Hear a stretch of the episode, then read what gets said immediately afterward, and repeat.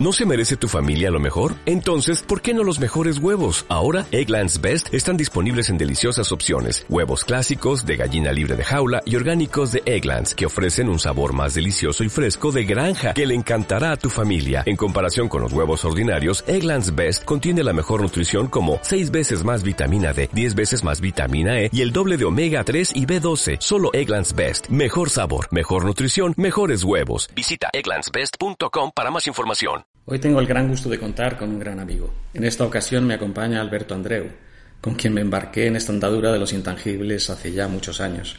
Alberto acaba de ser nombrado, justo ahora, presidente de DIRSE, la Asociación Española de Directores de Responsabilidad Social, por lo que aprovecho la oportunidad para felicitarle por este reconocimiento y darle las gracias por acompañarme hoy.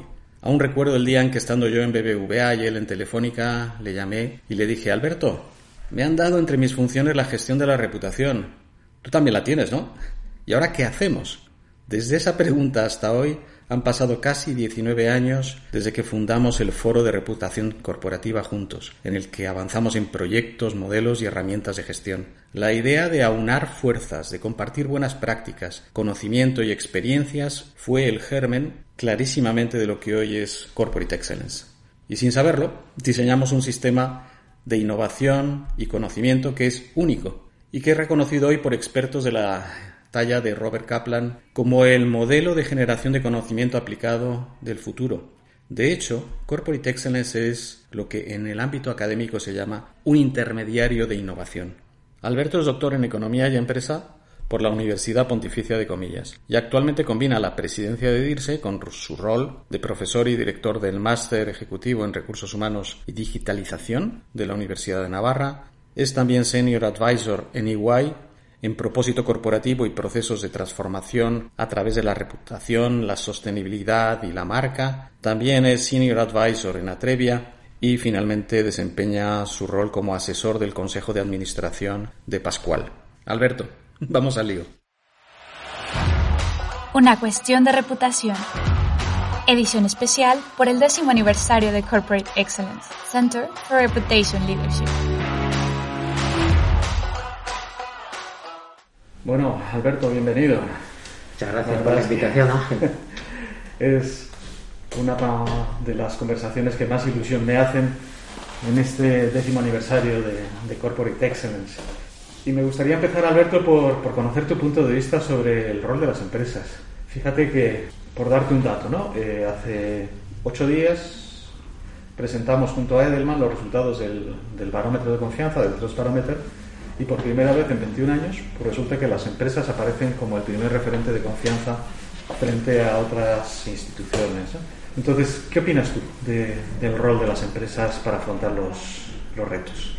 Bueno, pues la verdad es que que nos tengamos que plantear en el 2021 si las empresas son un motor de crecimiento y de desarrollo eh, de la economía, eh, me parece que me preocupa. Porque esto es como decir que por el día hay sol donde lo hay y por la noche no lo hay donde lo hay. Yo creo que eh, esta, si nos tenemos que formular esta pregunta es porque no somos, primero, o no somos conscientes de los datos, que veamos los datos, o segundo porque entendemos que hay otros actores que deberían estar ocupando el espacio que ocupan las empresas. Vamos a los datos. Fíjate, en España solamente, por un dato importante, el 50% de la I+D es, es, privada. Si nos vamos al empleo, multiplicamos por n. Eh, en consecuencia, las, las, empresas son directamente motores. Son directamente motores de crecimiento, de empleo, de investigación, eh, de trabajo, eh, de, y de última instancia de crecimiento económico. Y, si no somos capaces de ver esto, es que no entendemos cómo funciona la economía. La economía, hay una parte que tiene que venir dada, por decirlo de alguna forma, por la iniciativa pública, eh, aquello donde la empresa privada no llega, pero hay una parte evidente que está construyendo y generando la empresa. Eh, y, yo creo que esto es una reflexión que, que conviene tener en cuenta, porque eh, eh, parece que en un momento determinado la iniciativa pública tiene que cubrir espacios que están haciendo las empresas. Y parece incluso que tenemos que estar trabajando en, territorio binario. O existe lo público o existe lo privado. Y no nos damos cuenta que las dos cosas tienen que convivir. Y tienen que convivir porque juntas llegan más lejos. Ni lo público puede llegar a todo, ni lo privado puede llegar a todo. Sin embargo, juntas las dos cosas suman uno más uno suman cuatro. Y, yo creo que esa es una reflexión que tenemos que hacernos. Fíjate, respecto de lo que es el barómetro de confianza, yo creo que es bastante eh, es sintomático que por primera vez en 20 años las empresas ocupen el primer lugar. Y la reflexión que habría que hacerse es si es que las empresas han crecido o el resto ha perdido. Y previsiblemente sea un sumatorio de las dos.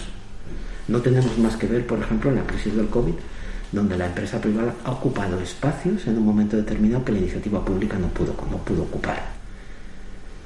Sin embargo, eh, eh, eh, de alguna forma lo que hace es que cuando la iniciativa pública ha ocupado ese espacio, el espacio se ha, hecho más grande.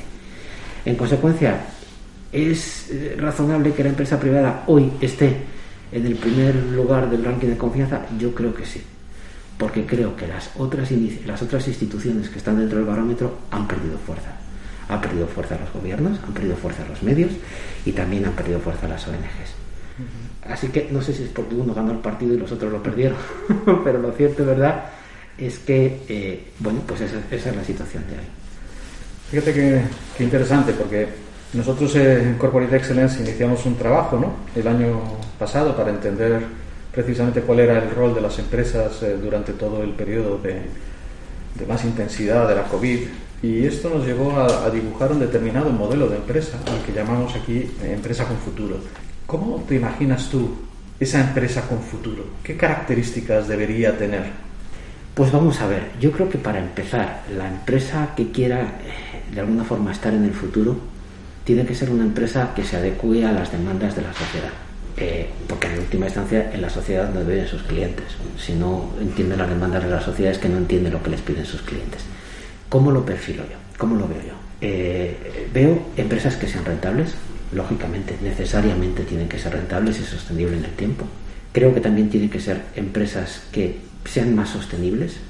Hay una demanda, claro, eh, de sostenibilidad en sentido amplio, demanda de respeto al medio ambiente, hay una también demanda de transparencia, hay una demanda de integridad y hay una demanda, creo yo también, de que mi producto tenga un cierto impacto social.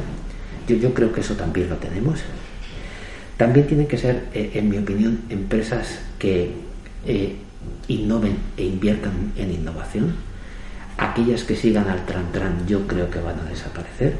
Innovación no solo es revolución digital, innovación es poner en el mercado cosas que hoy no existen pero que van a existir seguro.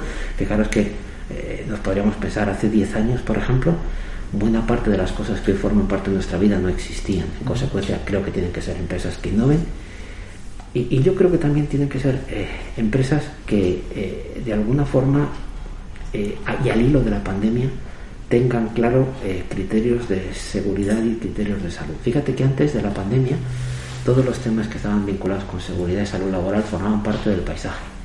Hoy han subido al top 1. en consecuencia, tenemos salud y seguridad de empleados, salud y seguridad de clientes, e incluso ahora estamos viendo otro tema que es muy relevante, que es el tema de salud mental. Yo creo que este sería un poco, un poco el abanico, ¿no? Pero fíjate que pongo por delante primero la sostenibilidad económica de la compañía, porque si no hay sostenibilidad económica las compañías no, no van a existir. Sí, de hecho has, hecho un recorrido de eh, tanto, eh, digamos, capitales tangibles como los resultados económicos y financieros como de capitales intangibles. Has hablado de innovación, has hablado de transparencia, has hablado de sostenibilidad.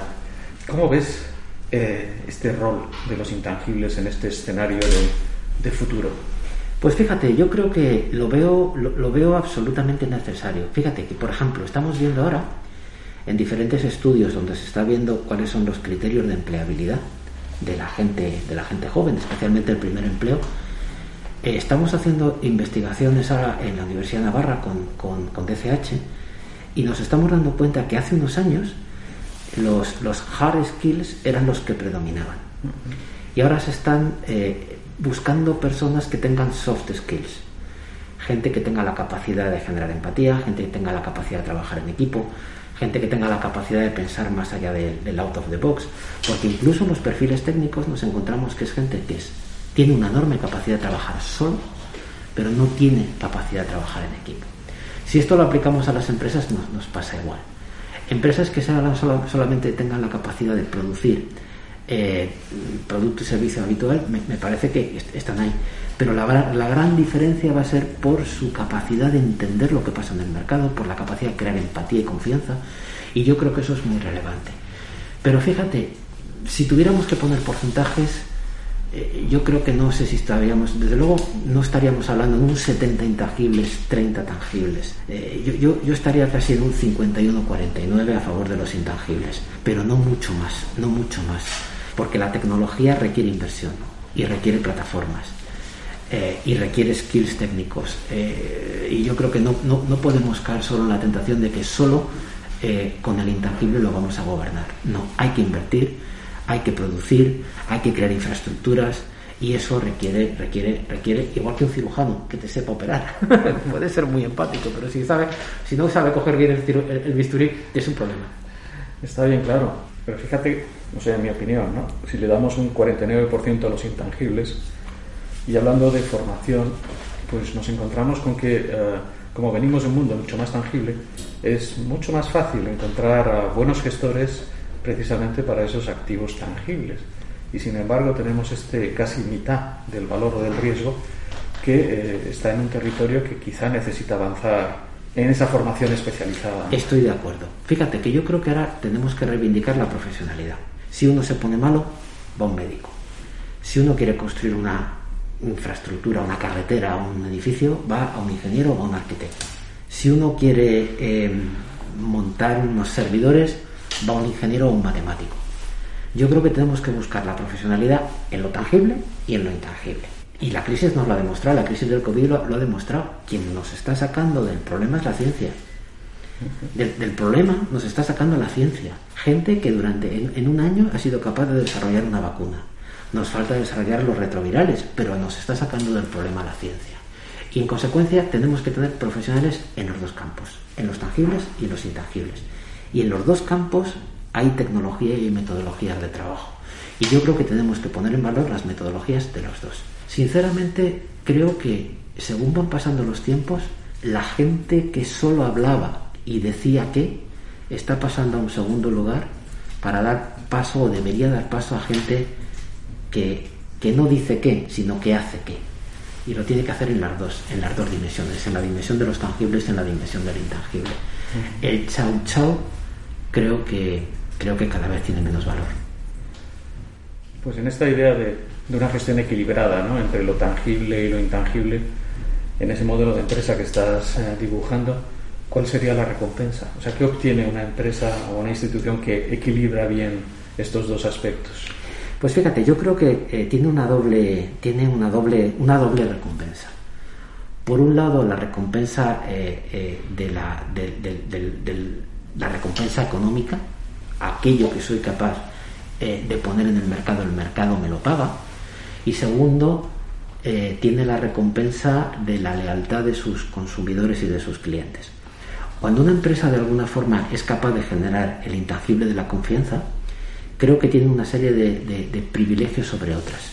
La gente tolera mejor los errores, creo que la gente eh, tiene, menos, tiene menos infidelidad, el churn es, es más bajo, Creo que quizá también hay otra recompensa que es el quizá el sobreprecio que yo estoy dispuesto a pagar sobre ello, porque creo que ese sobreprecio no va directamente a retribuir al accionista, sino va a crear un impacto más positivo en, el conjunto, reparto equilibradamente el valor. Y en consecuencia yo creo que en última instancia el, el reparto que sigo es, creo que mi modelo de negocio crece más, eso genera más ingresos porque cuento más con la mayor fidelidad por parte de mis consumidores y de parte de mis clientes y también respecto de mis empleados. Fíjate que uno de los grandes riesgos que estamos viendo es la fuga en aquellos sectores punteros, lo difícil que es retener el talento. La gente se va. En las, empresas más punteras, eh, eh, las, las ofertas que existen cruzadas entre empresas son muy grandes. Y a mí me parece que retener talento importante es otro factor añadido. Creo que esto también es la recompensa que obtengo la recompensa de los clientes, la recompensa de, los empleados, previsiblemente también la recompensa de la sociedad en su conjunto y no, sé, no tengo tan claro si la recompensa del inversor, que mantenga su, dinero en mi compañía y no se vaya a otras. Esto es lo que estamos hablando mucho del valor a largo plazo. ¿no? Previsiblemente también, también ahí encontremos. Lo que pasa es que es verdad que para las empresas, llamemos más de economía real y menos unicornios tecnológicos, es más difícil competir para captar fondos de los inversores. Las cosas son así. Eh, eh, eh, un unicornio tecnológico puede obtener inversiones por parte de inversores porque el múltiplo de crecimiento que puede tener si, esa empresa va bien es, muy elevado. Mientras que la empresa de, de, por decirlo de alguna forma, de economía real o más economía tradicional, los múltiplos de crecimiento son mucho más limitados, difícilmente llegan a dos dígitos. Ese equilibrio entre el corto plazo para un inversor y el largo plazo para un inversor es difícil de ver. Pero sinceramente creo que ese es el precio que pueden obtener las empresas que manejan los dos drivers, el del tangible y el del intangible. Fíjate que lo has eh, sintetizado en estas empresas construyen confianza. Entonces, desde el punto de vista de la gestión, para construir confianza tenemos una herramienta que se llama reputación. ¿Qué importancia le concedes tú a esta herramienta de gestión? Pues vamos a ver, Ángel, yo creo que el concepto de reputación, como tantos otros, ha sido manoseado. Déjame que te cuente una anécdota divertida. Hace unos días hablaba con una persona que íbamos a contratar y me dijo, yo llevo muchos años trabajando en el mundo de la reputación y esa solo se dedica a evitar escándalos. Pues no, no había entendido nada. En el fondo tenemos que ir unos pasos atrás y, entender que la reputación es la estima que se tiene de algo en alguien por la capacidad que tiene de generar o no confianza. Tu reputación será buena o será mala en función de tu capacidad de cumplir tus compromisos y generar confianza. Y a mí me gusta mucho hacer un equilibrio, un paralelo entre la reputación de las empresas y la reputación de las personas. La reputación de las personas se basa en sus hechos, no en lo que dicen. Yo hago una cosa y la cuento. Eh, o no la cuento. Eh, y la reputación de las compañías debiera ser igual. Entonces, tenemos que entender que la reputación es un driver fundamental, fundamental para generar confianza. Pero tenemos que entender también que la confianza es el principal driver que tienen las compañías para generar reputación. En consecuencia, creo que hay que trabajar mucho la, la confianza porque trabajando mucho en la confianza, el logro final será una mejor reputación. Y, a lo mejor hay que echar un paso para atrás y decir cuáles son los drivers a través de los cuales las compañías generan confianza. Y yo creo que esto es importante. Eh, las compañías generan confianza por eh, la capacidad que tienen de adquirir y cumplir compromisos con sus empleados, con sus clientes, con sus proveedores. son gente de última instancia compañías de fiar. Eso es el constructo de la reputación. Y a mí me parece que tenemos que intentar entender que si gestionamos bien la confianza tendremos una buena reputación. Y si gestionamos mal la confianza tendremos una mala reputación. Y, para mí, en consecuencia, tenemos que ser capaces de gestionar la esencia. Y la esencia es exactamente la confianza. Fíjate que escuchándote, recuerdo una entrevista como esta, una conversación que tuvimos hace algunos días con, con Edward Freeman. Sí. Y lo que decía Freeman es que desde hace más de 40 años que escribió su teoría de los stakeholders a hoy, lo que ha visto es que esto es eh, lo que en inglés se llama un tipping point, un punto sin retorno. Y en su idea de cómo debería de ser este modelo empresarial está claramente una empresa, como dices tú, ¿no? que define compromisos con sus grupos de interés y los lleva a la práctica. ¿Qué opinas? ¿Es realmente un punto sin retorno? Pues mira, no sé si es un punto sin retorno, pero si lo dice Freeman será. Eh, yo soy muy fan de Freeman. Es muy interesante ver que Freeman formula su teoría de los stakeholders hace 40 años. Y 40 años después aparece la Business Roundtable y dice, tenemos que crear valor equilibrado para accionistas, para empleados, para inversores y para clientes. 2019. 2020 llega al foro de Davos y descubre la economía de los stakeholders 40 años después. La pregunta es ¿por qué 40 años después?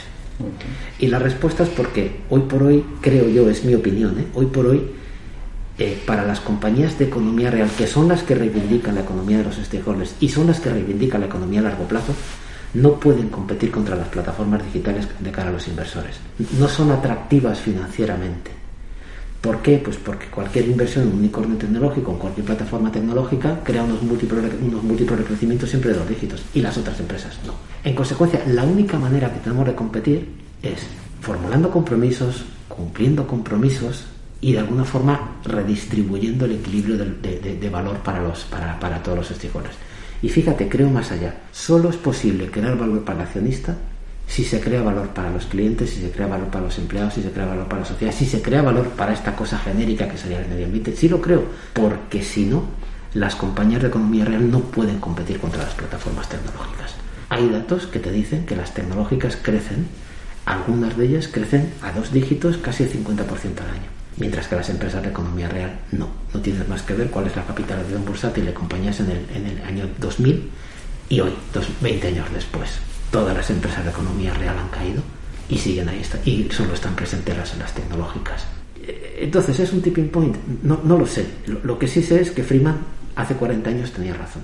Y lo que sí sé, eh, que si Freeman lo dice, pues habrá que creerle. Porque es de, los, es, es de los pocos que supo, fue capaz de imaginar el futuro. Fíjate que me gustaría retomar este hilo temporal. ¿no? Hace 40 años la teoría de los stakeholders, hace 25 años eh, la publicación del libro de Charles Fondren de Fame and Fortune, hace 20 años el escándalo de Enron y de Arthur Andersen, hace 19 años la creación del Foro de Reputación Corporativa, hace 10 años se crea la Fundación Corporate Excellence Center for Reputation Leadership. Tú has sido factor clave en esta historia de, de estos hitos que acabo de mencionar. ¿Cómo has visto la evolución de, de Corporate Excellence? Puesto que estamos celebrando nuestro décimo aniversario pues fíjate Ángel, yo creo que hace 19 años creamos el Foro de Reputación Corporativa y además yo creo que podemos decirlo, lo, creamos tú y yo, eh, eh, cuando tú estabas en BBVA y cuando yo estaba en Telefónica. Eh, yo creo que el paso a la creación de Corporate Excellence fue un paso importante porque agrupó algunas instituciones que estaban allí también trabajando en este mundo de los intangibles. Y yo creo que Corporate Excellence está poniendo de alguna forma el punto de reflexión eh, el punto de reflexión con conocimiento relevante en una materia que se presta al chau chau. Y, yo creo que, como antes comentábamos, ¿no? Eh, tenemos que encontrar gestores buenos para la parte eh, hard, para la parte de los tangibles y para la parte soft, para la parte de los intangibles. Y en esta parte de los tangibles, de igual forma que hay metodologías en la otra, también las hay. Y yo creo que, que, seamos capaces de, en un mundo de ruido, poner tecnología y poner metodologías y poner de alguna forma technicality de gestión me parece muy relevante. Me parece muy relevante. El único punto que me queda la duda es si en el mundo de ruido que nos forman las redes sociales y que nos forma eh, eh, eh, la, opinión medida en 140 caracteres o 280, la reflexión tiene un espacio. Me da miedo me da miedo, pero no solamente por corporate me da miedo en general, que realmente cada vez estamos más al titular y al grito que a la reflexión y a la metodología. Pero no por eso, no por eso eh, corporate excellence tiene que hacer menos, tiene que hacer más. Porque es un espacio de tecnología y de reflexión. Y a mí me parece que eso es absolutamente necesario. Porque si no terminaremos todos gritando mucho en el Twitter. Pues mira, para, para, finalizar esta conversación retomo lo que acabas de decir. Corporate Excellence tiene que hacer más. ¿En qué tiene que trabajar más? ¿En qué tiene que esforzarse más? Pues mira, Ángel, no, lo sé, no lo sé muy bien. Yo creo que la ruta es la misma, pero quizá de alguna forma eh, tenga que ver eh, la que se viene por delante. La que se viene por delante, eh, en mi opinión, en mi opinión, es algo que va a estar muy, muy mediatizado por todo el paquete legislativo que nos viene de la Unión Europea. Ahora mismo la Unión Europea está planteando un tsunami regulatorio de cambio de modelo económico. Cambio de modelo económico que nos va a llevar a ser una economía en el 2050 neutra en carbono con todo lo que eso supone. En consecuencia, fíjate, yo lo que creo, lo que creo es que eh, eh, hay que entender bien que el tsunami regulatorio que viene es muy grande y a partir de ahí entender cómo cambia el intangible. Fíjate que tenemos tsunami regulatorio en la parte ambiental desde el Pacto Verde Europeo a la taxonomía europea que viene, fíjate que vamos a tener que financiar una serie de proyectos que han sido catalogados como tal desde el punto de vista de, inversiones sostenibles, incluso también en el catálogo social. En la parte social nos viene una grande también con el nuevo plan social que plantea la Unión Europea en 2030 o por ejemplo también con lo que serán las, nuevas, eh, las nuevas eh, previsibles directivas de dirigencia de vida. Y desde luego, fíjate, en el plano social cambia mucho, en el plano del governance, perdón, la previsible nueva directiva en, gobierno corporativo sostenible. Aquello que modifica el proceso de toma de decisiones. Aquello que en el proceso de toma de decisiones da voz a los stakeholders. 40 años después de Freeman, parece que, se consolida una hipotética directiva eh, de la Unión Europea. Yo creo que el entorno, el entorno regulatorio, que es un must, va a, va a conformar un nuevo entorno de intangibles. Porque el intangible con un estándar legislativo de 0 a 10, 3 es 1, pero un estándar legislativo de 0 a 10, 8, yo creo que debe de ser otro. Yo creo que eh, eh, hay que conectar el intangible que sale de la nueva carga regulatoria que viene de la Unión Europea. Fíjate, y termino con este dato. En, el año 20, en este campo de la ASG, ha habido 500 eh, iniciativas regulatorias en la Unión Europea. 500. 500. En los años anteriores, si había habido 20 al año, eran muchas. En consecuencia, todo esto nos cambia, porque te cambia el entorno de riesgos, ya no son riesgos solamente de alguna forma desde el punto de vista intangible, ya son tangibles porque hay regulación detrás. Yo creo que ese es un paso que hay que dar. Hay que entender bien cuál es el nuevo horizonte que viene de toda la carga regulatoria, de un cambio de modelo económico que creo que Europa tiene. Así que si, sirve para algo, pues, pues ahí está la, reflexión. Bueno, no, no queda ninguna duda. Ese cambio regulatorio, como has dicho tú hace un momento, pues va a hacer que los intangibles pasen de un 3 a un 8. Exacto. De tal manera que ya no es una cuestión de, de fe o de anticipación, es una cuestión de regulación. Eso es. Y parte de ese intangible que hoy no teníamos regulado se convertirá en tangible. En consecuencia también cambia su mix. Yo creo que esto es, esto es importante y hay que conocer esto y hay que imaginar ese futuro que viene eh, como consecuencia del cambio regulatorio que plantea Europa. Fíjate, Europa perdió la batalla de la revolución digital. De hecho, dentro de las 20 compañías eh, eh, de plataformas tecnológicas más grandes del mundo, solo dos son europeas. SAP y Accenture. Ya ves, el resto todas son, todas son chinas o norteamericanas. Pero yo creo que la batalla por la transformación de modelo económico sí la puede, sí la puede liderar Europa. Y yo creo que el, el, universo del intangible cambia. Y es ahí donde el compromiso cubre tiene mayor vigencia. Y es ahí donde la trazabilidad del, del compromiso tiene mayor vigencia. Y es ahí donde, por ejemplo, tendremos algo que yo creo que va a pasar. Yo creo que de la misma forma que hoy hay profit warnings en lo financiero, en un futuro de unos 10 años va a haber un carbon warning y las compañías tendrán que hacer eh, eh, previsiones, warnings para los mercados de valores cuando no cumplan determinados compromisos, por ejemplo, en sus emisiones.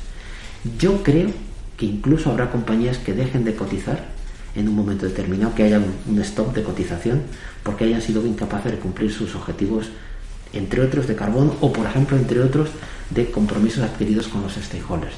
Y ahí el intangible cobra mucho más valor.